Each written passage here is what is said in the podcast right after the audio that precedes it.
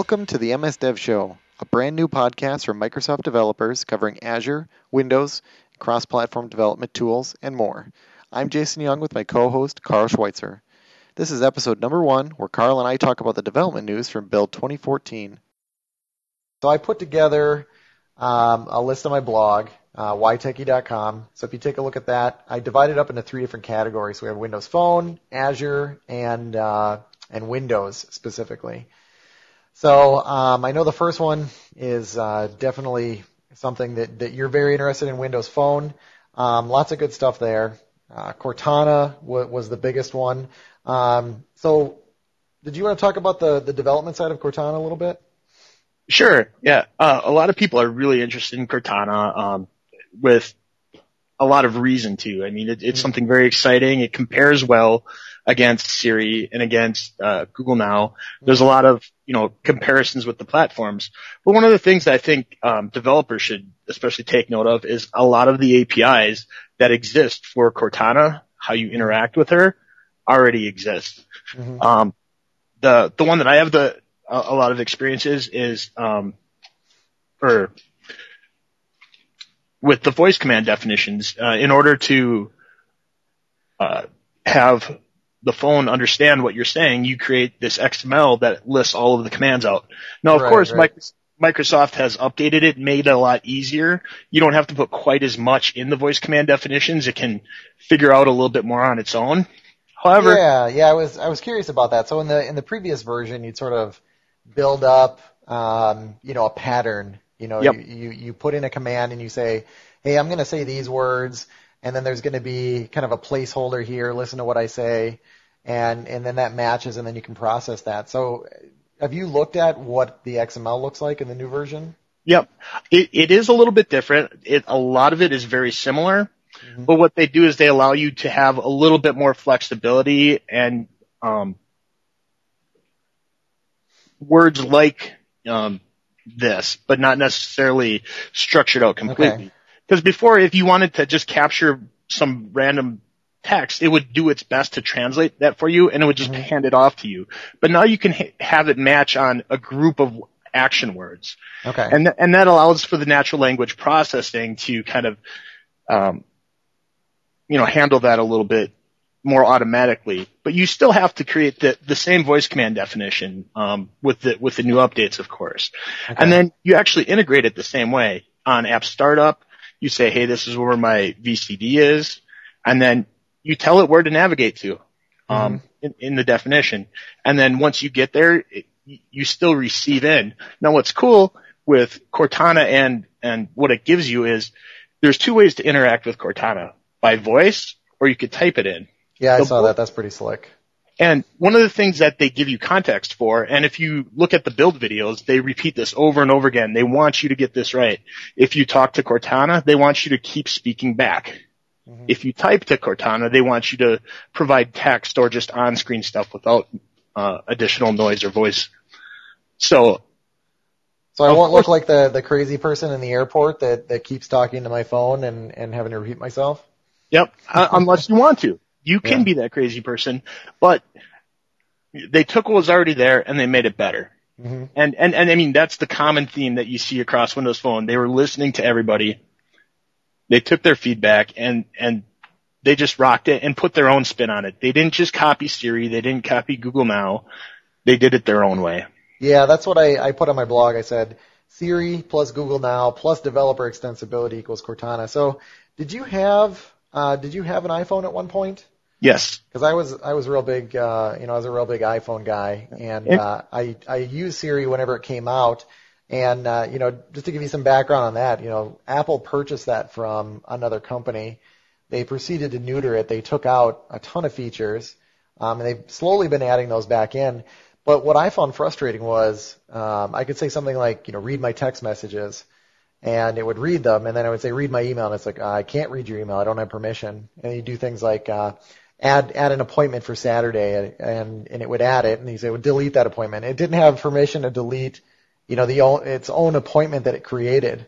Um, so it looks like from from what I saw it build that Cortana has uh, a, not necessarily more permissions, but it's just it's much more much more flexible, and the the fact that there is that developer extensibility, I think, is going to make it a hundred times more powerful. And it's not you're not going to run into that wall the first ten minutes that you start using it. And and what I really liked is the story that they had behind that. You know, with you know, we went out and we talked to the personal assistants and we found out what they did and how they did it. Mm-hmm. And and and in the phone, they actually you know explained we have a notebook and it's called a notebook because that's what actual personal assistants do. Mm-hmm. And it and they tweak it a little bit so it allows us to control what Cortana knows or doesn't know. Mm-hmm. And I, I just thought that was is really great. That showed how much thought they put into this. Mm-hmm. It wasn't just another Me Too feature like a lot of people uh, could have implemented. Right. So I've I've talked to a few people about Cortana, and their their number one observation, the the number one good thing that they had to say, was that they they were actually happy that it made mistakes on stage because they knew that it was real. And I've I've actually heard that from I think three people now. Um, so that was you know that was actually a real demo up on stage of the technology. Now, um, obviously, Microsoft doesn't have the same advantage that uh, Google had. You know, Google was running, uh, what was it, 1-800 Goog 411 for years, uh, recording people's voices and uh, using that to build up their their uh, voice recognition so that they could uh, power their services. So, you know, in my experience, Google really has the the voice recognition nailed. Uh, Apple does a pretty good job of it. Uh, I'm curious to see how Cortana uh, performs, but uh, I think it's really going to. I think it's going to improve quickly, even if it's not that great. But from what I've seen, it, it looks like it's going to be pretty good. Yeah, and and as a Windows Phone user since nearly the beginning, um, mm-hmm. what's nice is their voice is both on device and through Bing services mm-hmm. as well, and because of that, they um, it's been very noticeable when they've made upgrades to their voice recognition because there's times where all of a sudden it recognizes you know, two or three times more than it used to. And mm-hmm.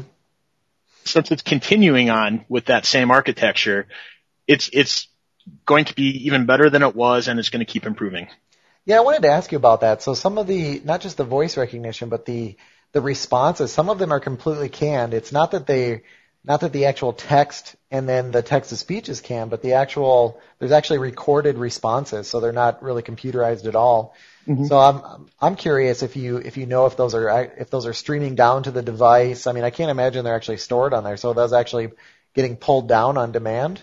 Yes, they are. Okay. And, okay. and uh, the um, the actress that actually does Cortana in the in the Halo uh, video games, she recorded quite a few of those canned ones, but also enough um, other ones so that uh, the Cortana app itself can generate pretty uh, realistic sounding um, responses, and I thought that she sounded really good too.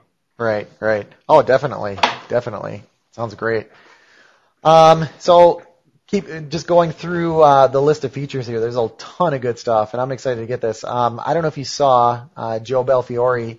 He had a tweet uh, yesterday.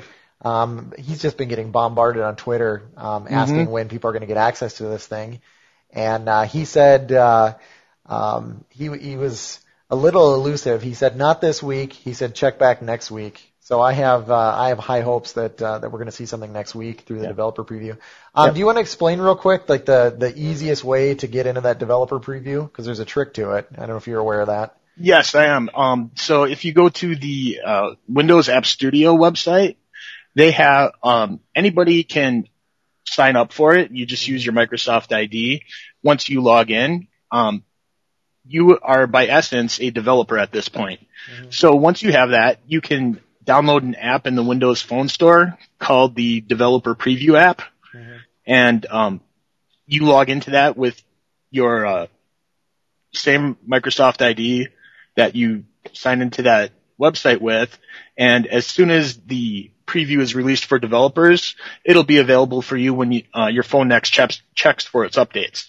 Right. So I, so I was I did some reading online and and uh, people were people were saying that uh, you know basically at this point the the servers are getting the update servers are getting load tested because everybody is hitting uh, check for updates. So I think that's why Joe put that tweet out so that uh, people would settle down a little bit. yeah. Um, Microsoft also did previously release before Joe Belfiore announced it that it would happen in the first half of April. Okay. And he, he just further clarified that it's going to be next week. So you look well, at that, it means Monday or Tuesday. Okay. Well, that So, pretty much narrows it down. Yeah, you're right. You're right. I'm expecting Tuesday, but uh, Monday would work for me as well. So yeah, so let me keep going through the features here. So Action Center and Notification Center. So this is pretty slick. So you basically pull down from the top. Uh, you get quick access to some of those features, and now you don't get the uh, the phantom uh, vibrate where you can't figure out where that's coming from. So that one that one was an obvious one that needed to be in there. Uh, the keyboard. Um, that one is great. We're now the world record holder for um, the fastest keyboard uh, by a few seconds. That thing is great. Um, I've I've heard uh, from everybody who's used it so far that it is it is even more amazing than what it looks like. So I'm really anxious to try that out. One thing that's kind of interesting is it works on the emulator as well with your mouse. Oh But really? if, if you if you have a touch screen, it, it works as well. So Oh, okay. um, yeah, I don't have a touch screen on my computer, but I remoted in to from uh, one of my tablets, and uh, the keyboard works just fine through a remote desktop on the emulator. So you're bringing up a good point. If you're an MSDN subscriber, you can actually log in today, grab Visual Studio 2013 Update 2. uh, Actually, you don't is- even need to be an M- MSDN subscriber. You can get the uh, the Windows Phone Express. Mhm. And then just download the emulators. It's a se- separate download that are free on dev.windowsphone.com. Oh, there you go. So you can get your hands on this today if you want to, just not on your phone. That's pretty cool. Um, so some other features, quiet hours. That's uh, that's a must. It's going to take me uh, about three weeks to get out of the habit of putting my phone on vibrate whenever I go to bed. Now, now this is the one feature that, um, when I heard that it came to Windows 8.1, Mm-hmm. something really clicked for me. I mean, we heard all this talk about the, uh, the merging of the OSs for quite some time now. Yep, And as soon as I saw this come to Windows 8.1, it just hit me that it's the same feature. it, it, it's, it's coming to Windows Phone 8.1. Mhm. And, you know, this, this happened last fall. And I just, at that point, started looking at all the new features in Windows 8.1. And you could go down the list of the features that they announced for Windows Phone Yep, and it, it's all there. yep.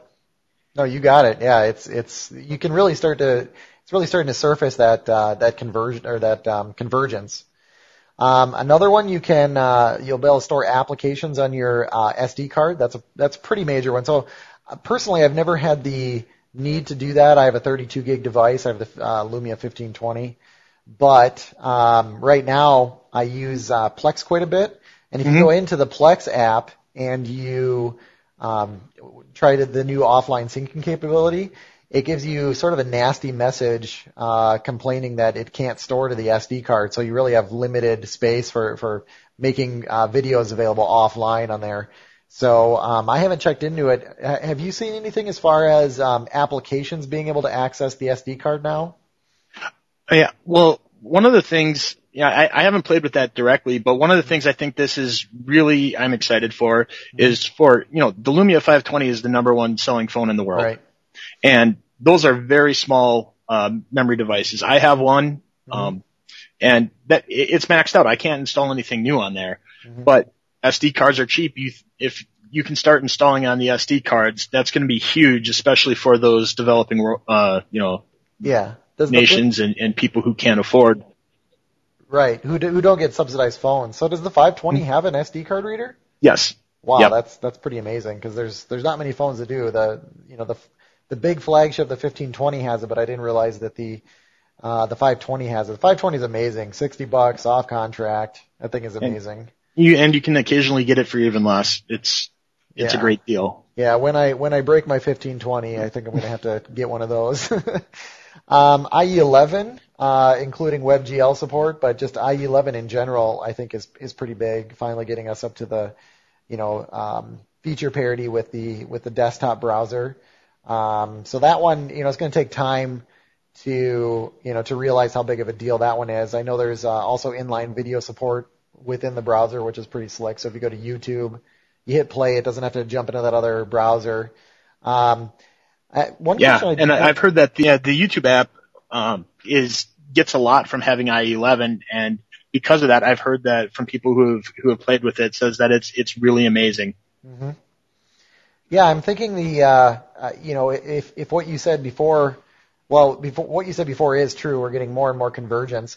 The web browser in Windows 8 versus 8.1 was a big leap forward. So I'm I'm thinking that the phone has uh, you know a similar leap as far as going from 8 to 8.1.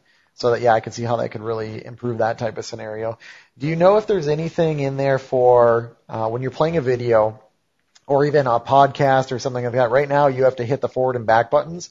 Is there any kind of uh, seek or or scrubbing? Have you seen There, anything there like is there is scrubbing. So if Okay. in the emulator you can uh, uh, there's the podcast podcast app that comes with it by default. Yep. Um, if you just plug in a feed or you do a search for your favorite podcast, Mhm. hit play, it'll it'll uh, stream it by default, Mhm. and the and the scrubber is there. that? So Excellent. that that that's how I've played with it. so Yeah, if I made a really well. Yeah, if I made a list of all my frustrations with Windows Phone, I I think they've all been addressed with this update. So this is great. Uh, Blue- I, I think that was their goal. Anything that there was, they checked it off the list. Right. Bluetooth LE, um, that support is in there. So devices like Fitbit, um, hopefully those will start syncing. So that's pretty, that's pretty sweet. Um, that'll be interesting to see what developers do with that one. Uh, VPN support, that's major for, for enterprise. Um, Windows is now free for any screen under nine inches. So that's great because it removes that barrier, um, that psychological barrier thinking that, you know, there's the, there's the Microsoft tax on, on a phone or a small device. And if you look at that as well too, I mean, the first several years, there's really only been a handful of uh, manufacturers that have made Windows Phone devices. As soon as they announced that, they also announced like a dozen more manufacturers. Right, right. Yeah, So that's that- going to be really interesting. So that's really going to push the adoption worldwide as well. Definitely, definitely. Yeah, it, it's exciting. There's not, there's not many people that uh, you know don't see this as as a real force in in one way or another. So that's great. Um, let me see what else I got here. Um, in-app purchases can be shared. That's going to be pretty sweet. That's going to save me some money. So if you buy the the app on the phone or on the Windows desktop under your account, um, you'll be able to share that between the two. You don't have to repurchase. Same with in-app purchases. hmm Um, geofencing support. But that's um, one of my favorite APIs that they added right there. the Um, geofencing. Yeah, because if you look at what you can do with geofencing, what that is for those Mhm. you don't who don't know is you can describe a physical area, you know, Mhm. a, a whole plot, not just a point. And when you enter or leave the boundaries of that, it can trigger events to happen. Mhm. Now, if you look at services like if this then that, or or what you can even already, um, you know, uh, possible integration with Cortana, you could say, "Hey, Cortana, when I get to work," and you could define work as, you know, the entire property line. Exactly, exactly. Then do this. You know, when I leave work, you know, text my wife. hmm Stuff like that. I mean, there's a lot of things that all those different kinds of services that already exist could tap into that. So I think that's one of the most interesting, or what could lead to some of the most interesting apps on the platform. Yeah, and, and the best part from a developer perspective is you don't have to uh, talk to the GPS and say, you know, what are my coordinates, and then start doing uh, polygon calculations or anything like that. I mean, you you were literally setting up, you know, here is the point, here is the here's the radius, and um, um, you know, give me an event, wake wake my application up whenever I'm in this area. And it's a, it's a really nice way of doing it for, from a development standpoint. No Mhm. math involved. um, Wi-Fi sense, this one is pretty huge. Um, if this one works as advertised, this is this is really a killer feature. So the the you know I was just in a hotel this this past week, and uh, my experience with with hotel Wi-Fi, you you end up putting in some kind of code on on a web portal. You know, connect to Wi-Fi, you get a web portal. You have to do some sort of login, and then it also ends up timing out, and the the device doesn't al- always uh, necessarily notice that it timed out. So you know your applications might die, but if you go into a browser, you'll get that portal again. So I don't know if you've had this experience. This happens to me all the time. Well, where um, I'm working, where I'm ahead. working right, where I'm working right now, um, they have it so you have to type in the the username and password in the browser, Okay. and then it, it, it stays there as long as it's connected to the Wi-Fi. But if you leave for lunch and come back, then you drop off, huh? drop off, and if you forget about it, and you start streaming something. Well, all of a sudden your data usage spikes for you know. Yeah. So the problem I've had with it is if it's downloading a podcast and it's halfway through that podcast and then it loses the Wi-Fi, um, it won't continue to, to download over the, the data connection. And I've seen glitches there where that uh, particular file gets corrupted and it doesn't re-download it. Um, so that auto login could help avoid that type of issue because it can continue, you know, whenever it comes back into to range and automatically connect, just like it would at my house. So that one's huge. And then also uh, password sharing with friends. So you know, if I decide to put you in my uh, quote unquote inner circle, um, if I tell Cortana to put you in my inner circle, in in her notebook. You come over to my house and my device knows my Wi-Fi password. It'll actually mm-hmm. send it over to your device. You can't look at it, but you can actually use my my home Wi-Fi. Um, so I think that's that's that's going to be great as well. Um, because like I said, anybody who comes over that's uh, you know like my friend on Facebook or something like that, they can just automatically get secure access. Yeah, that's that's really cool, especially if you have a a hard password, you know, because you want to be secure. It's hard telling people, you know, okay, lowercase i, uppercase, you know, okay, now do the pound symbol. Yeah, I think mine is about 30 or 40 characters, so I, I really don't like typing that one in. Um, what else we got here? There's uh, some enterprise features around encrypting email. Not necessarily too exciting. Um, one thing that uh, I'm curious if you have any insight into this is the ability, you know, while you're on a call to switch over to a Skype call. Um, I, what I'm curious about is how that works. Is that seamless, or does it, you know, do you sort of drop out of that call for a minute? I'm curious how this works. Yeah, I, I'm not sure exactly how that works, although I, I have been told right now it's defaulted to Skype. However, okay. it is not limited to Skype. You can switch, um, any third party can, um, that registers a video service, mm-hmm. uh, can it, uh, once they implement it, they can be eligible to, yep. That's pretty nice. It's, it's definitely a much more open platform because, you know, uh, the, the iPhone would certainly never let you do that. Yep. Uh, battery sense, this one is also going to be huge. Um, so if your battery is draining for, for whatever reason, I haven't had any issues with that in the past few months, but if, uh, if your battery's draining unusually fast, you can go in there, by application. I took a look at this one when I was, uh, when I was out at build, I actually looked at one of the 8.1 phones and that was the first thing I went for. Mm-hmm. Um, cause that, that's just huge. Now that being said, I on the 1520, this thing has, um, from what I can tell, it's got a nuclear power plant embedded in it, so it's impossible to drain the battery. That is an amazing battery on that device. yeah, I um, I could if I didn't use it much, um, I could I I could see this thing going for a few days. Um, I've watched six hours of video in one day and had it last, um, you know, six hours in one day, and that only used 50% of my battery. It's just amazing. Yeah. Now, one of the things that relates to battery sense that really becomes important in Windows 8.1, they're increasing all of the memory caps as well, okay. uh, as well as the number of background tasks that can uh, go at a time. I know that is okay. now up to 20. Um, wow. I think right now it's at 15 for the high-end okay. devices and as low as 6 for the Lumia 520. Mm-hmm. So with them raising the, the caps and the amount that can go on, it's it's really important that they have something like battery sense. So if some if there is one app that's troublesome, you can throttle it back.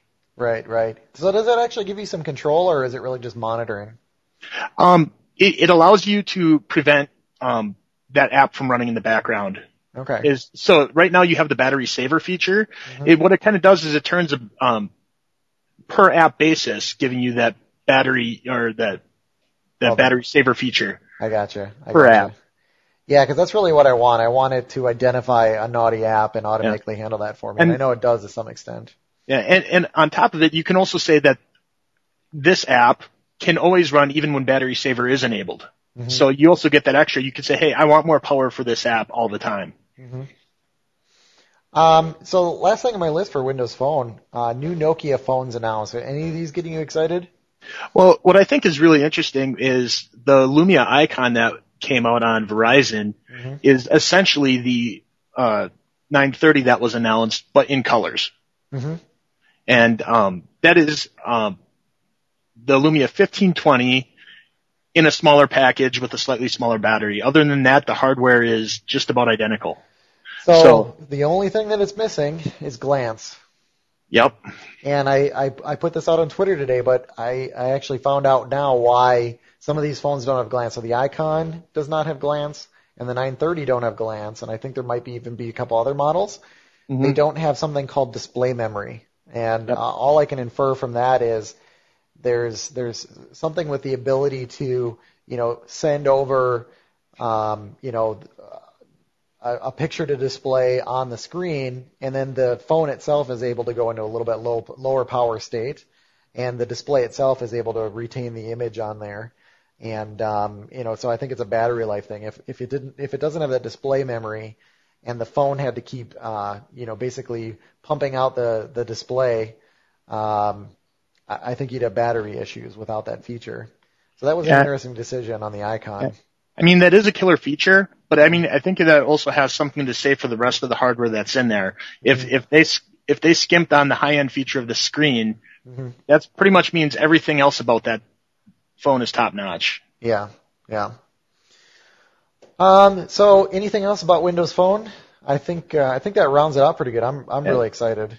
Yeah, we, hit- we hit the high points on that, and as somebody who's always been enthused about it, I'm pretty excited. I mean, I think that, um, people coming from, you know, the I, iOS camp or the Android camp really don't have any cheap shots to take at Windows Phone anymore. Yeah. So so let me ask you kind of a, a question from uh, um, you know just kind of a surprise question here. Mhm. Um, so if, if if somebody sat you down today and they said, "Hey, we want to build uh, Windows Phone 9. What do you want in there, Carl? Do you have any thoughts? Are Um, pretty happy right now? well, right, right now, ha- ha- not having able to have it on a device and play with it, Mhm. it, you know, it's a little hard to say what's missing from it at the point, at this Mhm. point. But, um, one thing that I've been very, you know, pleasantly surprised with Windows Phone throughout the years is they've always kind of done things different than everybody else. Mhm. Um, like one of the new features we didn't bring up with that, the wallpaper on the tiles. Mhm. Well, everybody else has wallpaper behind the tiles. It's, it's, it's not anything huge or mind blowing, but it's, you know, their own little differentness, their own little take on it that, Right. um, and keeping that personality, I, I think is very important because you don't want to blend into the crowd. Right, right. Yeah, I think the I think Windows Phone is about getting work done, but also having, you know, style and not not feeling. You know, I think the iPhone feels a little. Um, I don't know if that's the right word, but sort of industrial now. You know, and I, I really see iOS as as just a, an app launcher. Mhm. Um, you know, the the whole point is it's all about the apps, and that's why that's why for the, the iPhone to remain dominant, they, they need to keep saying, hey, we have all the apps, we have all the apps, we have all the apps. Um, because when, when that's, when that's no longer true, and I, I think we're already in the middle of that, uh, they're, they're, you know, they're not maintaining their app dominance. Um, you know, they're just, they're losing, uh, their competitive edge there. hmm I mean, when you, when you talk about the apps, I mean, you, you look at it, I mean, a few years ago, we didn't have all the apps. Now all, all the top apps are on Windows Phone. Mhm. If you go to the beginning of Windows Phone, we have right now on Windows Phone what iOS had three years ago. hmm So, I mean, the, the, the amount of time it's taken for the platform to get to where it's at is at the fastest increase out of all of them. Right. So if they could just keep up that momentum and, and keep pushing it, um, they're not going to have even that argument anymore. However, there's still some of that mind share that, you know, people who aren't aware of that just keep saying they don't have the apps without even knowing that they do. Yeah, I've been amazed. I, I listened to uh, the last episode of Twit, and um, you know, so you know, it's Leo Laporte. He's got um, he also has Windows Weekly where he talks to Mary Jo Foley and Paul Thurrott. And on Windows Weekly, he's usually a little bit more positive on Windows Phone, but then whenever he gets onto Twit, he's usually kind of down on it. And I've seen a huge shift in that. He's he's starting to stand up for Windows Phone and saying, "Hey, this is this is definitely a viable platform. Like you can't you can't argue with it anymore." Mhm. Um, so I think that's a huge turning point because I think the tech industry in general is is finally coming to that conclusion. Um, you know, they're actually looking at it and and and saying, hey, you know, the the things that that that we thought were missing, you know, aren't really missing anymore. Um, so this is a serious contender. So that that that's good because you don't want to be, you know, you don't want to be sitting on a platform that's uh, um, doesn't have any mind share, and um, so it's good to be it's good to be on a platform where there's there's a lot of, of really dedicated people that, that really love the OS. So should we talk about Azure? Yeah. Um, so Azure, ha- so the the biggest thing that came out, uh, new portal. Have you seen the new portal? Yes, I have. I went digging in it immediately. so the new portal is pretty awesome. Um, so so the po- the the point of the new portal, you know, I think a lot of people are probably thinking like, why why is there a new portal already? You know, first there was the Silverlight portal, then there was the HTML based portal, which improved that, uh, you know, significantly, and now it seems like it seems like we didn't have that one very long, and now we we all already have a brand new portal. So the the idea behind the new portal is integrating a lot of different products. So Uh, Visual Studio Online was sort of a separate product where you could, you know, was basically uh, TFS, uh, hosted TFS, you know, um, Team Foundation server, where you know it's a system that can do builds, uh, does source control, those types of things. So that's integrated in.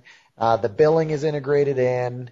Um, it integrates in a project that's called Monaco, which is um, you know an online version of Visual Studio itself, so you can actually do some development up there. And it's actually becoming a pretty respect, you know, Visual Studio. Um, the the actual code editor up there is actually becoming pretty respectable. There's even a command line. You got Git support, those types of things. But what the the new portal really does, it brings it all together. It gives you, you know, all this information in one place. Um, it, it gives you just it's it's really about integrating everything and rethinking Azure now that now that all these pieces are coming together. So I'm pretty excited about that. I think it's going to take some time to replace the old portal uh, completely, um, just like it did in the last transition. But uh, I'm pretty excited. So I don't know if you caught that at Build. They had mentioned um, that they, you know, a lot of people are, are starting to use this for DevOps you know, and they have like mm-hmm. their they ha- they'll have like their their daily scrums, and they all they pull up the Azure dashboard, and it's really giving them the the health of their of their system. Yeah, so, and, and with the way that it's laid out now, you can definitely see how they're tailoring it to support that as well. Mm-hmm. Mm-hmm. Um, let me see some other big announcements. Uh, websites, free SSL certs for for websites. That one is pretty huge. And uh, I should point out as well, because there's this uh, uh, Heartbleed bug that's in OpenSSL. Uh, so Microsoft has come out and said, you know, hey, we're not, we are not affected by that bug because um, we have our own implementation, and um, you know, Azure and all the related services are unaffected. Now, obviously, if you're doing putting some kind of OpenSSL on top of that, or your application on top of it runs OpenSSL, then you might have problems. But it was good to see that, uh, at least in this particular case, it was immune from that. Um, so free SSL certs, uh, Java support, which I know some people are waiting for. Um, and then I'm okay without it. Same here. In fact, uh, I still have the, the, the dialogue on my screen. You know, Java would like to update. Um, it comes up every time I restart my computer, and it's. Uh, I, I I'd love to uninstall it, but I think WebEx still uses it. No. Well, I've been doing Android development, so I'm stuck with it. Okay.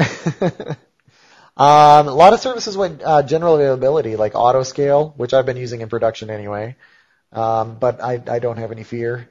Uh, Traffic Manager went GA. Um, are you familiar? Have you used Traffic Manager, Carl? No, I haven't.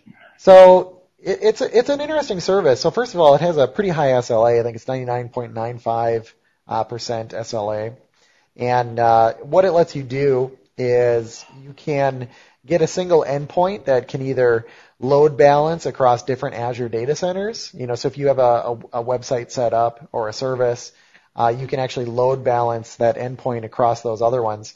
Um, you can also do failover, so you can say, I want to use this data center as my primary, and uh, I have this other data center that if the first one goes down for whatever reason or it loses connectivity, switch over to the next one.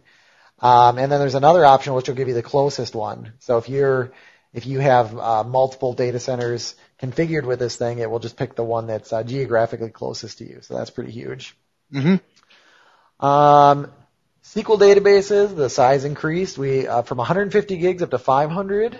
Um, so that's that's huge. huge for a lot of people. Yeah. Now a lot of enterprises. Yeah. Now I would say that um, if you plan on using 500 gigs in a in the Azure SQL database, I would I would uh, I would second I would second guess that decision. Um, that, that it seems like a a bad idea. Um, there are other storage mechanisms that are definitely better for scaling in this case. Um, here's the biggest one. So price drops. Compute.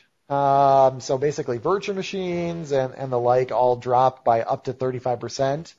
That was huge. Um, storage dropped by up to 65%. Um, so where this started, Google sort of waged a war here. They just had massive price cuts on their storage, and then Amazon pretty quickly followed suit, and then uh, Azure um, um, came along and, and beat that pricing. And I didn't realize that there's I, I don't I don't know if it's an official statement, but it's on on the um, the the blog site that I went to.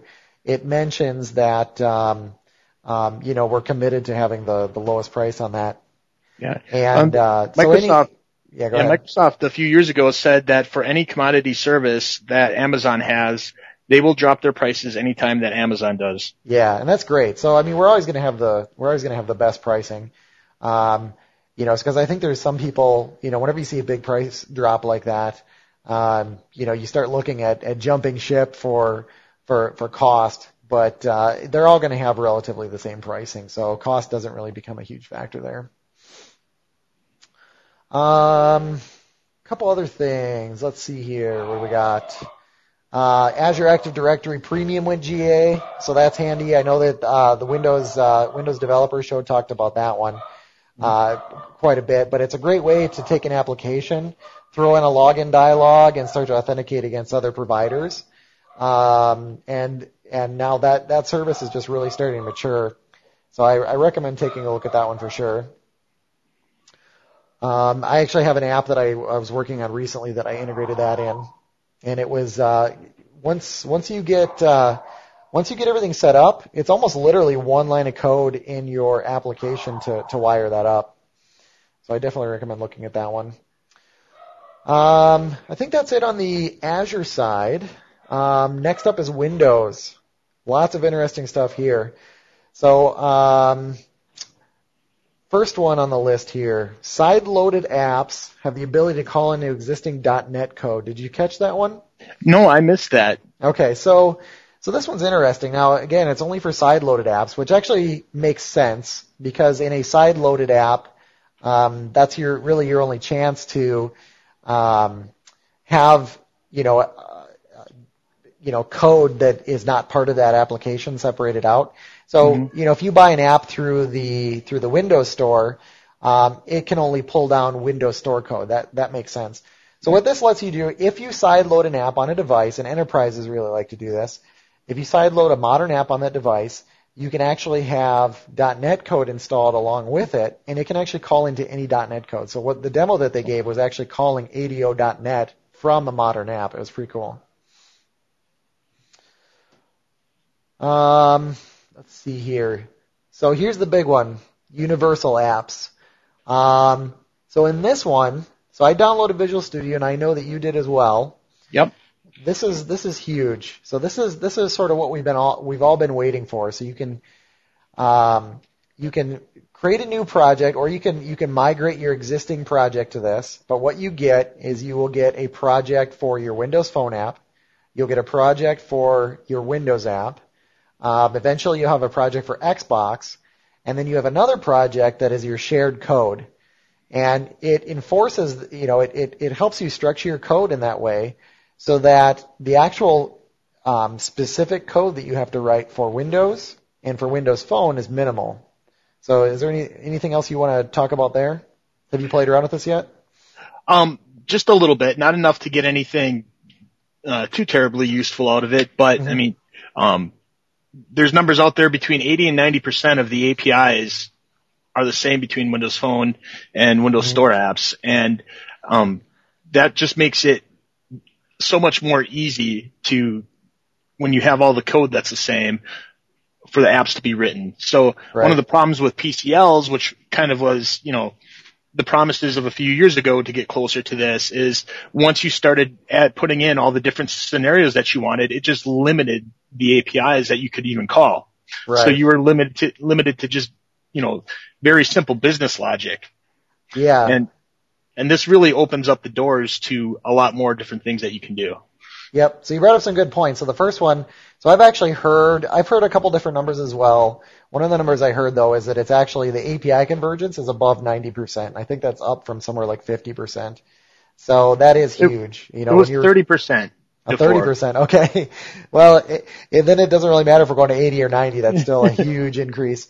Yep. So the ability, you know, when interacting things with interacting with things like the GPS, um, having that the, the exact same function calls in there, that that's huge because that that just that's that saves you a ton of time testing, you know, just a, across the board. Um, so one thing to expand on on the on the PCL support. Um, so you were you were right on. So so what ends up happening at PCL is you you end up writing to the least common denominator, right? Um, there's a there's a couple things going on in the in the shared project. So the first is there's no actually no binary output on a shared project. I, I wasn't sure if you if you were Yep. aware of that. Yep. So a PCL will actually give you a DLL, whereas a shared project is actually it's really tooling magic. You know, whenever you hit compile, it's it's sort of doing a merge on that shared project and those other two projects. And one of the benefits of that too is that you can put uh, conditional compilation in there. So if there if there is an API that's different, and it's probably at this point the API for the two devices are probably different for a reason, just because of different capabilities. At that point, you can say if it's a Windows phone, I want to run this code. If it's just uh, plain Windows, I want to run this other code. Um, so that's really powerful. Um, and then conceivably, you could you can also set up a pattern where you you use this can be used in conjunction with a PCL. I don't I don't think it replaces one, but I would still recommend trying to get as much code as you can in a PCL. You put um, you know sort of that remaining business logic into the shared app, and then you have your XAML in the other in the other files. And the reason that you want to maximize your code in the PCL is because you want to, and PCL, for those that don't know, it's Portable Class Library. Um, the reason that you want to share, put as much code in there is if you start to go cross-platform on iOS and Android. So you can actually take that PCL DLL and use it with something like Xamarin. They added support for that uh, a while back. So that that's going to give you maximum code reuse. And the, the, the picture now is, is really great. The fact that you can take C sharp and write that for, you know, bas- almost all the same code for, for Windows Phone, for Windows, and then uh, the majority of that code you can also take to iOS and Android. That's really powerful. And that, that makes the platform, um, you know, very interesting in my opinion. Mm-hmm. Um, next one, I don't know if you saw this. This one is is interesting as well. Project N, um, Yeah. or or .NET Native compilation. So basically, being able to take your .NET Store app and uh, um, com- compiling that essentially into native code. And uh, I watched a, a Channel 9 video on this, and there was a there was an interview, and he was saying, um, you know, the interviewee was saying, hey, um, you're going to get C++ level performance. And there were there were people uh, emailing in questions saying, "Are we really going to get that? Really, really, really, really, really?" And he said, "Yes, you really are. You really are going to get C++ performance." so it's like 40% better startup time, and then I think I don't know what the percentage was as far as um, runtime, but it's significantly better performance across the board, basically for free. Yeah, and um, in that video too, I believe they showed you how you can um, compile that um, already. So Yeah. it's just uh, you check a, a checkbox. Uh, Yeah, in it's the, available in the UI of. Visual in, in the Visual Studio, and then you right click on your project, and it, it'll be enabled, and you can uh, select that as your compile option. Right, right. Um, so another big thing, and this kind of ties into what we were talking about earlier. Uh, so Roslyn, which is a compiler as a service, um, this is basically the new uh, the new .NET compiler, and this thing is uh, we announced that it actually went open source, and it also enables just a, a ton of new scenarios. But the fact that that's open source ties into what I was saying before, because now this can be used for, uh, you know, Xamarin could actually take this code, and instead of having to, you know, keep the uh, the mono project in line with with .NET, they could actually compile it against, uh, you know, true .NET. Yeah. And it gives them uh, other things as well, because right now uh, you can't write VB code in Xamarin. Mhm. This will give it give that to them immediately. Oh, really? That's a Yes. good point. You're right because it compiles down to the same thing. Okay, well that's interesting. That's a that's definitely a good point. Um, another thing that that was interesting, they demoed uh, the modern Office app, so the touch-based version of the Office application. So you know, a few weeks ago it was announced that uh, you could get um, Office on the iPad, and now we're demoing that on you know basically Surface and on Windows. Uh, that's pretty exciting. I, I'm I'm excited for for this to come out, and um, some insight into that. They uh, they were on Reddit, the the team that that designed um, you know OneNote and some of these Office applications. They were talking about how they developed this, and you know they're sharing um, you know some of the code between uh, Mac and iPad, and uh, I, I thought that was that was really interesting. I'll probably include include that in the show notes, some of the the links to some of the information about how they developed that. Mm-hmm. Um, another one that was open source was WinJS.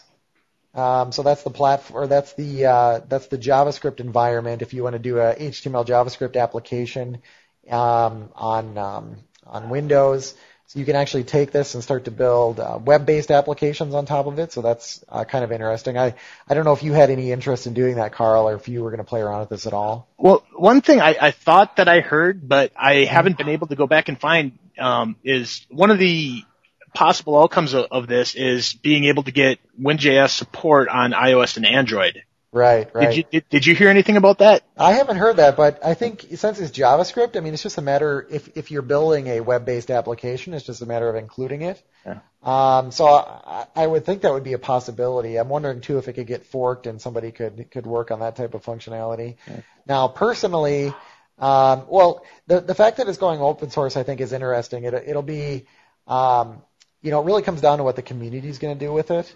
Because these, the, you know, whenever I'm looking at any kind of uh, framework for developing my application, one of the the biggest metrics that I look at is is is user adoption, and then also, you know, how is the, you know, who's working on this, who's actually adding features to it.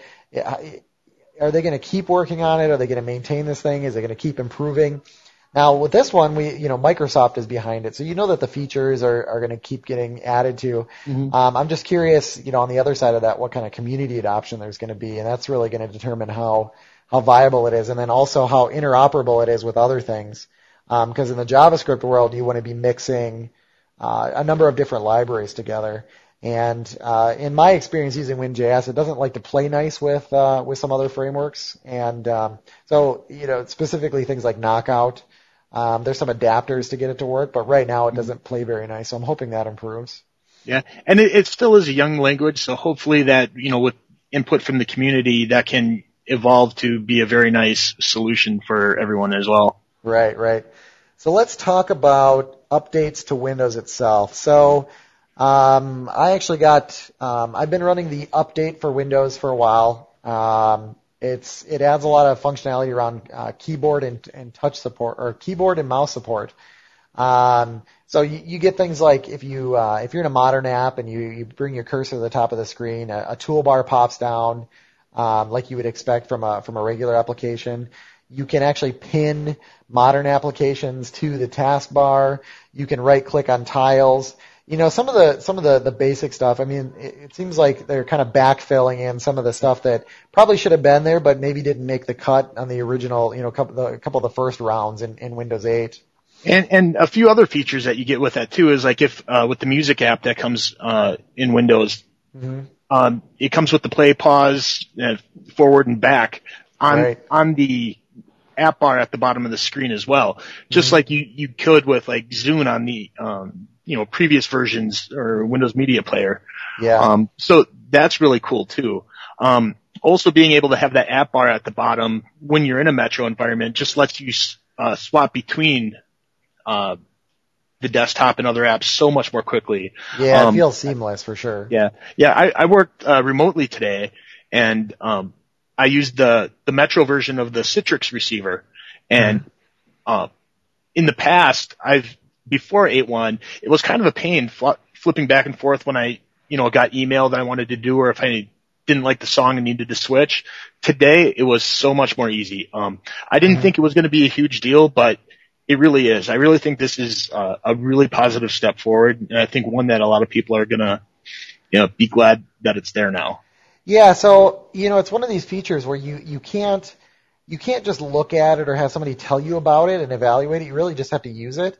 And even to me, I didn't think it was a big deal, but then you know, just using the computer on a day-to-day basis, it it, it has a big impact, even though the the actual changes are small. So um, one thing that that I find myself really wanting now was something that was announced, but I, I don't know if you've had this experience. I'm I'm in an application, it's full screen. I grab onto the tool or the title bar and I sort of expect to, you know, unmax, you know, basically do like a restore, you know, unmaximize it and then drag it into a, uh, you know, just have it be a, a separate window. and that's something that was announced that's going to be coming in a future update. It's not clear if it's going to be Windows 9 or if it's going to be like update 2 for Windows. But uh, have you found yourself trying to do that, or is that just me? Yeah. No, I, I agree. The snap view, well, it is much better with, you know, since 8.1 being able to have the, you know, pick your own, you know, percentage how you want it across the screen. Mm-hmm. But yeah, it, it still is a little awkward with that window navigation on that. If they figure that out, you know, I think people are going to stop being afraid of Metro. Right. I just want to yank that. I want to yank like the mail app, you know, off of full screen, and I just want to drag it over and just make it smaller because I, you know, I'm sitting here in front of two 27 inch monitors with with massive resolution, and uh, I mean, honestly, I could be running. Let's see, eight. I could see myself running 16 Metro apps simultaneously, uh, just because I have so much real estate here. So I just keep wanting to uh, wanting to do that. So, um, so that was that was pretty much it from uh, from build. Uh, only a couple couple other small topics. I don't know if you saw this. Um, well, I'm sure you saw that that XP is uh, is done for. It's a goner. Yep. Um, that ended a couple days ago. Um, I saw some pictures online. I saw a uh, a screen in a shop window. It was it was comprised of like four big TVs, and they had the big message on there saying, you know, hey, this this operating system is no longer supported. So anybody who's using that on a billboard, I'm sure, uh, you know, like like at Times Square, I know that that that system is blue screen before. Um, you know, now, you, you know, I, I would seriously consider uh, taking care of that, upgrading that. Um, and I keep hearing news reports too about ATMs. You know, there's like 95% of ATMs run XP. It doesn't affect those though. No, they're they're not connected to anything. I mean, well, not not only that, but they're the embedded version of XP. Right, right, right. So they probably uh, they probably, you know, are missing 90% of the components that, uh, you know, is really reducing the, the attack surface. Mm-hmm. Uh, but then the fact that, you know, they're, uh, you know, I, I guess I don't understand ATM technology, but I, I just, I really doubt that they're plugged into Ethernet and they're just hooked up to a cable modem and on the internet. Um, I think that they're probably a little bit more isolated than that uh, for security reasons. So it's really not a big deal. And, uh, um, yeah, there, so some of the new features in in eight, I, one that we didn't talk about was the return of the start menu that was showed off as well. Um, so there's really no reason to go to uh, to not go to Windows 8. Um, there's just people are just out of reasons. Um, I know somebody on Facebook was saying, you know, hey, I I don't like Windows 8, and I I put a, you know, they said uh, I just don't like how how it works, and and I said I just I started running through the list of features. I said, um, well, it's got a new task manager.